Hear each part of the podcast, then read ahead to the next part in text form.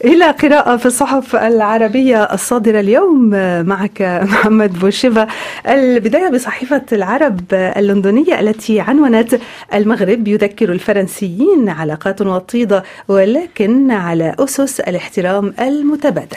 نعم رولا تقول صحيفة العرب اللندنية إن تصريحات وزير الخارجية الفرنسي بالمغرب تعكس تقديرا دبلوماسيا وسياسيا مهما لإزالة ضباب سوء التفاهم مع المملكة. وتابعت الصحيفة أن وزير الخارجية المغربي ناصر بوريطة شدد في ندوة صحفية مشتركة مع وزير الخارجية الفرنسي ستيفان سيجورني على أنه إذا كانت العلاقة المغربية الفرنسية وطيدة فيجب أن تتجدد وتتطور وفق مبادئ الاحترام المتبادل ومبادئ الطموح والتنسيق. وجاء كلام بوريطة كرد على تصريحات سيجورني التي تحدث فيها عن دعم مقاربة المغرب للحكم الذاتي في الصحراء من دون اعتراف واضح بمغربية الصحراء. كما فعلت دول أخرى مثل الولايات المتحدة مذكرا الفرنسيين بأن الشراكة مع المغرب تحتاج إلى الوضوح والاحترام المتبادل. ونقلت الصحيفة عن خالد شيات أستاذ العلاقات الدولية بمراكش في تصريح للعرب بأنه من المفروض أن يكون هناك موقف أكثر وضوحا فيما يخص الوحدة الترابية للمملكة. في حين اعتبر محمد بودن الخبير المغربي في شؤون الدولية المعاصرة لصحيفة العرب اللندنية أن تصريحات وزير الخارجية الفرنسي تعكس تقديرا دبلوماسيا وسياسيا مهما لإزالة ضباب سوء التفاهم بين البلدين على أن يكون هذا التقدير مسنودا بالالتزامات المطلوبة وخدمة لمصالح البلدين والانتقال بها نحو فصل جديد من الشراكة الاستراتيجية. نقرأ في صحيفة نداء الوطن اللبنانية فرنسا وأمريكا وفرصة لبنان.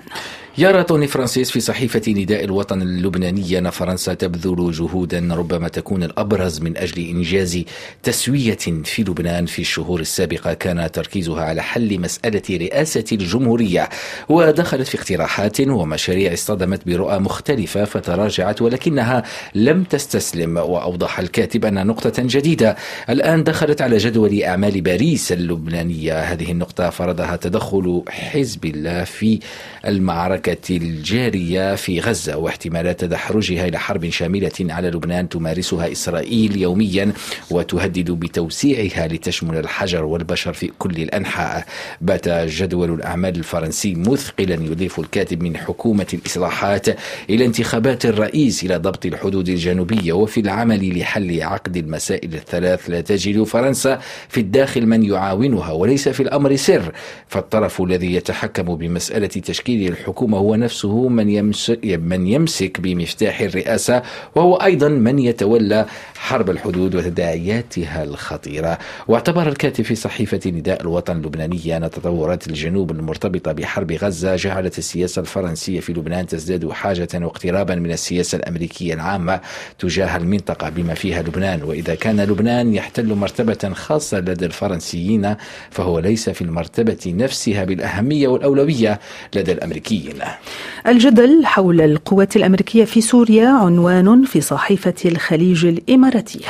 يقول إلياس الخوري في صحيفة الخليج إن بعد مرور ما يقرب من 13 عاما على الحرب الأهلية المستمرة أصبح سوريا في حالة يرثى لها ولقد, كا ولقد كانت ذات يوم دولة متوسطة الدخل تتمتع بمستويات معيشية محترمة وهي الآن أفقر دولة على وجه الأرض ويعيش أكثر من 90% من السوريين تحت خط الفقر الدولي وهو 1.90 دولار في اليوم وأصبحت رواتبهم عديمة القيمة. حيث فقدت الليرة السورية تقريبا كل قيمتها النسبية منذ بدء الحرب. وأوضح الكاتب أن المزيد من التدخل الأمريكي ليس ما تحتاجه سوريا فهي تحتاج إلى انسحاب قوات الولايات المتحدة.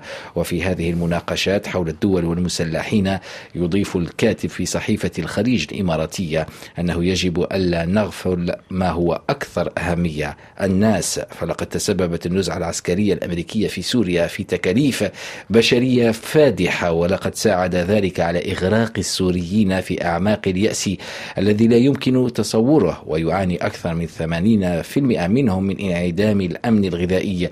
وتفتقر نسبة مماثلة للوصول المستمر إلى الكهرباء ويستمتع الكثيرون بساعة واحدة فقط منه يوميا.